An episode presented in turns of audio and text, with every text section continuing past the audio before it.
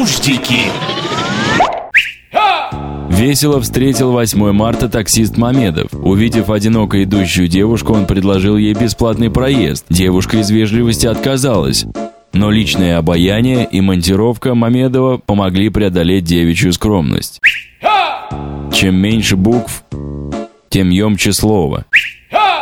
Мама приходит домой и говорит своей дочке, «У меня для тебя две новости, плохая и хорошая. Плохая новость. Завтра мы переезжаем в другой город. Хорошая новость. Там будет полным-полно новых мальчиков, которые не видели, как тебя стошнило в кафе неделю назад». Нуждики.